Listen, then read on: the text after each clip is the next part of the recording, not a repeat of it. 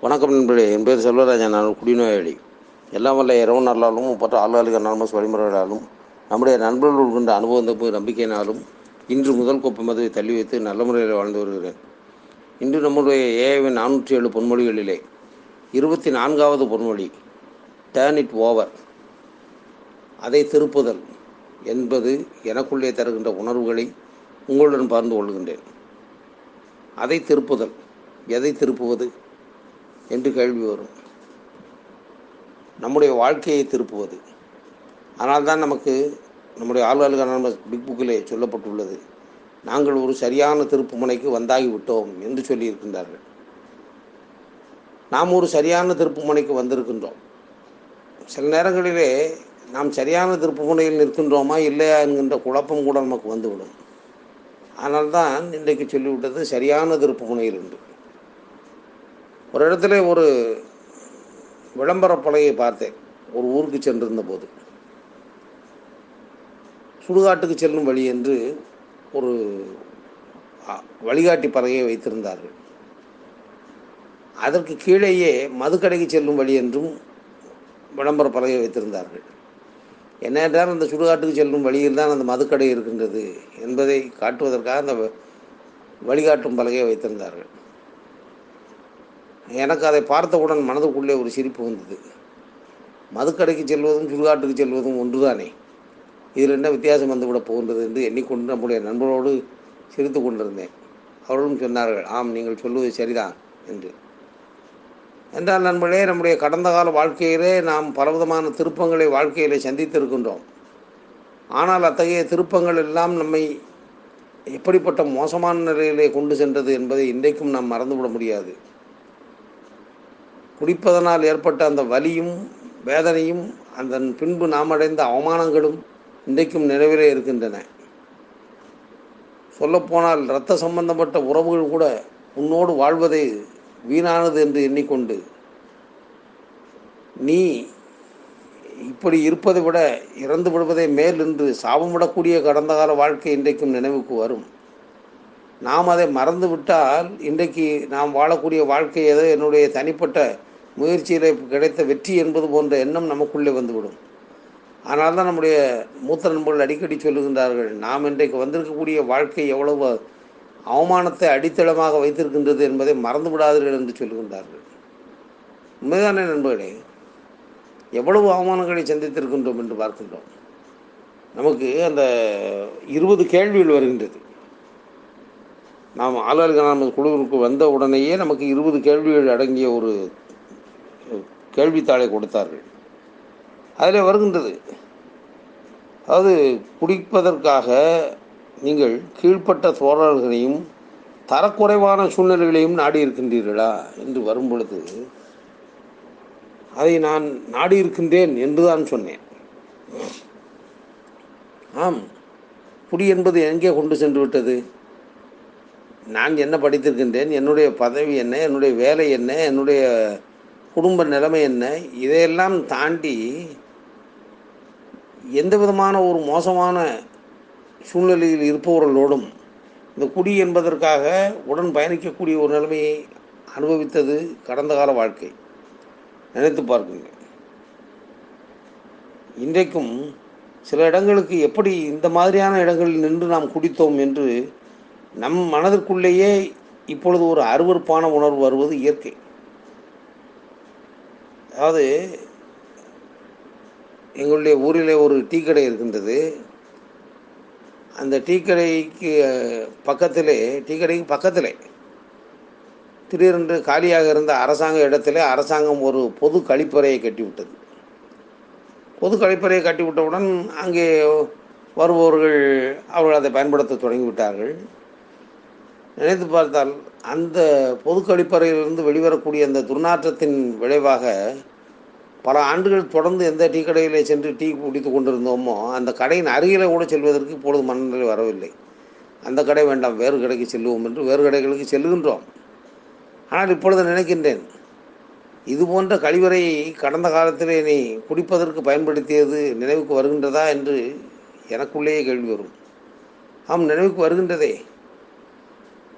சில நேரங்களிலே பொதுவெளியில் வைத்து குடி மது குடிப்பதற்கு தடை என்கின்ற சூழ்நிலை உருவாகும் பொழுது வாங்கிய மதுபாட்டிலே எங்கே வைத்து குடிப்பது என்பதற்காக பொது கழிப்பறையில் பொது கழிப்பறையை நோக்கி சென்று அங்கே உள்ள கோப்பையிலே மதுவை ஊற்றி அங்கே இருக்கக்கூடிய தண்ணீரை பிடித்து குடித்த அருவறுப்பான காலகட்டங்கள் எல்லாம் தாண்டி தான் இன்றைக்கு வந்திருக்கின்றோம். இதெல்லாம் நினைத்து பார்க்கின்றோம். இப்படி வரும் பொழுது நாம் எதை திருப்புவது என்று கேட்டால் நம்முடைய வாழ்க்கையை திருப்புவது. என்று தான் நமக்கு சொல்லுகின்றார்கள். நம்முடைய வாழ்க்கையை வெளிச்சத்திற்கு நேராக உன் முகத்தை திருப்பு என்று நம்முடைய புத்தகத்திலே ஒரு இடத்துல சொல்லுகின்றதே. அதுபோல நாம் நம்முடைய வாழ்க்கையை வெளிச்சத்தை நோக்கி திருப்ப வேண்டிய கட்டாயத்தில் இருக்கின்றோம்.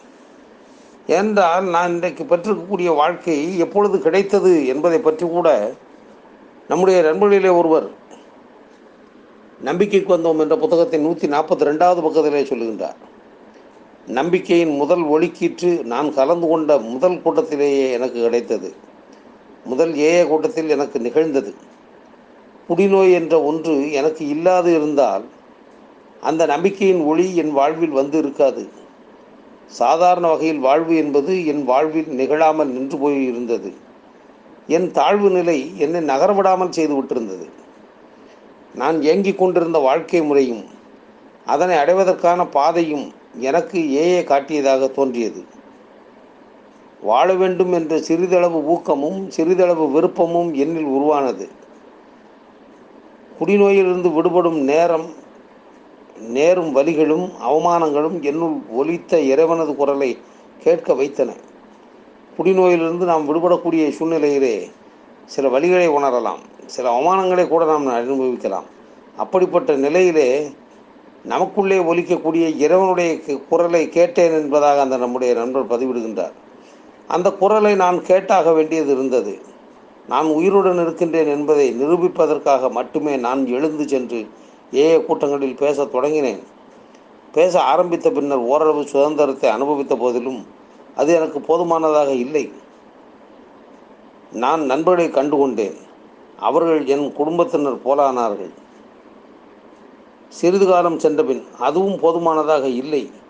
என்னுள் பயம் என்னை முழுமையாக நிறைத்திருந்தது. என் பிரச்சனைகளை குறித்து நண்பர்களிடமும் மருத்துவர்களிடமும் பேச முடிந்தது. ஆயினும் வாழ்வில் ஏதோ ஒன்று குறைவது போல தோன்றிக்கொண்டே இருந்தது. இதற்கு முன்னர் நான் என்னை ஒருவரது கரங்களில் விட்டுவிட்டு வாழ்ந்து கொண்டிருந்தேன். அந்த மனிதனை என் இருத்தலுக்கு முக்கியமான காரணமாக வைத்திருந்தேன். என் மன விருப்பங்களுக்கு அவரே காரணமாக அமைந்தார்.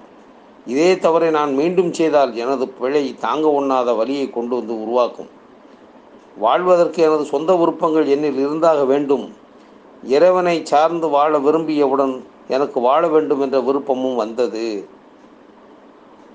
தெளிவாக சொல்லிவிட்டார்.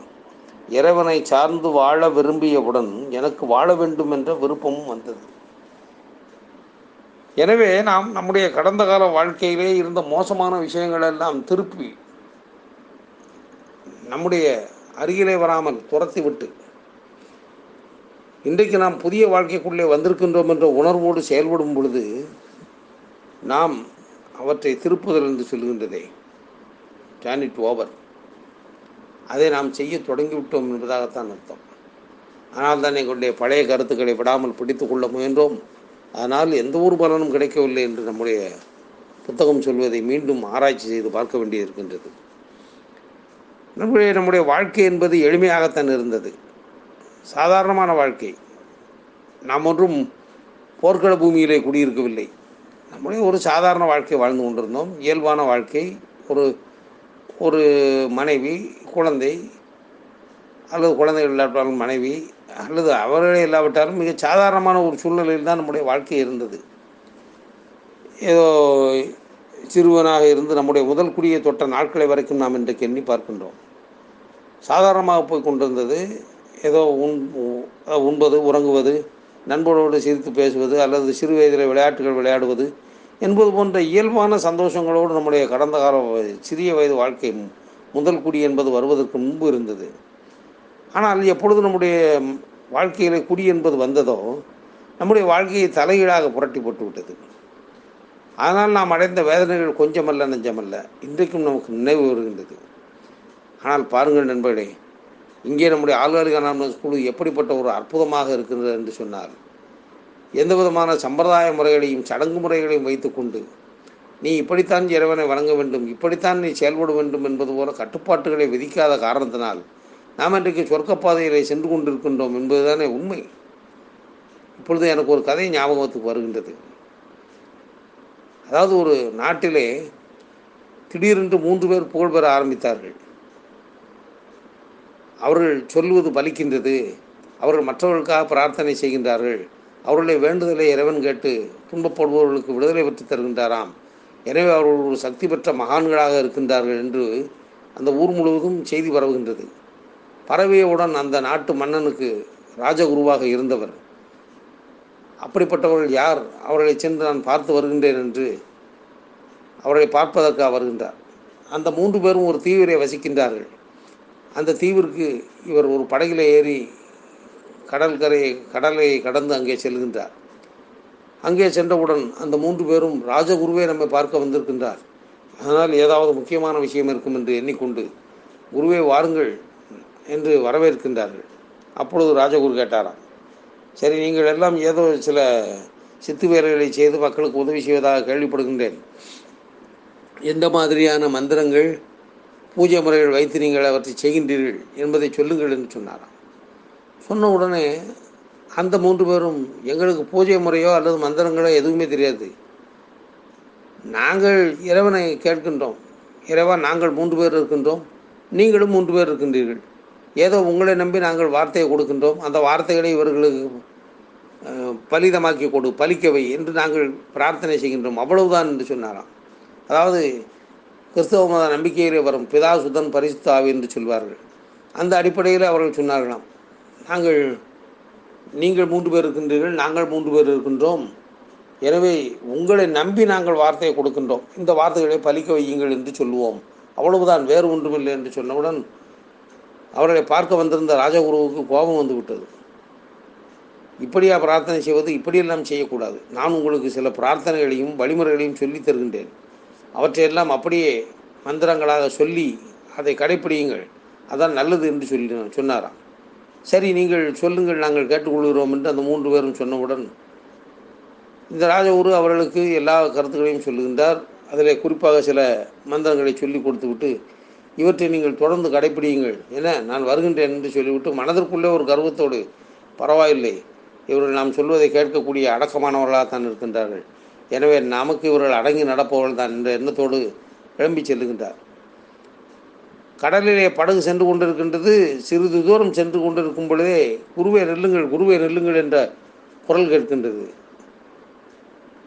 அவர் குரல் கேட்ட திசையை நோக்கி ராஜகுரு திரும்பி பார்க்கின்றார். அதிர்ந்து போனார். ஆச்சரியத்திலே உறைந்து போனார்.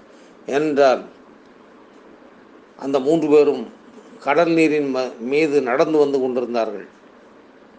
விறுவிறு என்று ஓடி வந்து கொண்டிருந்தார்கள். அதை பார்த்தா ஆச்சரியப்பட்ட நம்முடைய மதகுருவானவர் நீங்கள் நில்லுங்கள். நான் என்று சொல்லி அந்த ம படகினை நிறுத்துகின்றார். அவர்கள் மூன்று பேரும் கிட்டே வருகின்றார்கள். வந்தவர்கள் "ஆஹ், என்னப்பா இப்படி தண்ணீர் மீது நடந்து வந்தீர்கள்? என்று கேட்டவுடன் அவர்கள் சொன்னார்களாம் குருவே எங்களுக்கு படிப்பறிவு கிடையாது ஒன்றுமே கிடையாது. நீங்கள் எவ்வளவோ மெத்த படித்தவர்கள் எவ்வளவோ பெரிய அறிவாளி மேதாவி நீங்கள் எங்களுக்கு சில மந்திரங்களை சொல்லிக் கொடுத்தீர்கள் அது எங்களுக்கு மறந்து விட்டது. நாங்கள் மீண்டும் மீண்டும் பாராயணம் செய்வதற்கு மனப்பாடம் செய்வதற்கு முயற்சி செய்கின்றோம் நினைவுக்கு வரவில்லை. எனவே தயவு செய்து அந்த மந்திரங்களை மீண்டும் சொல்லிக் கொடுங்கள். நாங்கள் அதவற்றின் மூலமாக இறைவனை பிரார்த்திக்கின்றோம் என்று சொன்னார். சொன்னார்களாம். சொன்ன உடனே அந்த ராஜகுரு கண்ணீரோடு சொல்லுகின்றார்.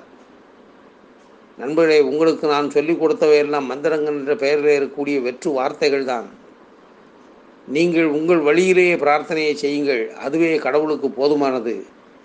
நீங்கள் திரும்பி உங்களுடைய இடத்திற்கு செல்லுங்கள் என்று அனுப்பி வைத்துவிட்டு தன் மனதிற்குள்ளே எண்ணிக்கொண்டாராம். வெறும் பூஜை முறைகளும் சம்பிரதாயங்களையும் மட்டுமே நாம் பிடித்து கொண்டிருந்தோம். உண்மையான நம்பிக்கை என்ன என்பதை அவர்கள் வைத்திருக்கின்றார்கள். எனவே அவர்கள் நம்மிடம் பாடம் கற்க வேண்டியது இல்லை. நாம் தான் அவர்களிடம் பாடம் கற்க வேண்டும் கற்க வேண்டும் என்று எண்ணிக்கொண்டாராம்.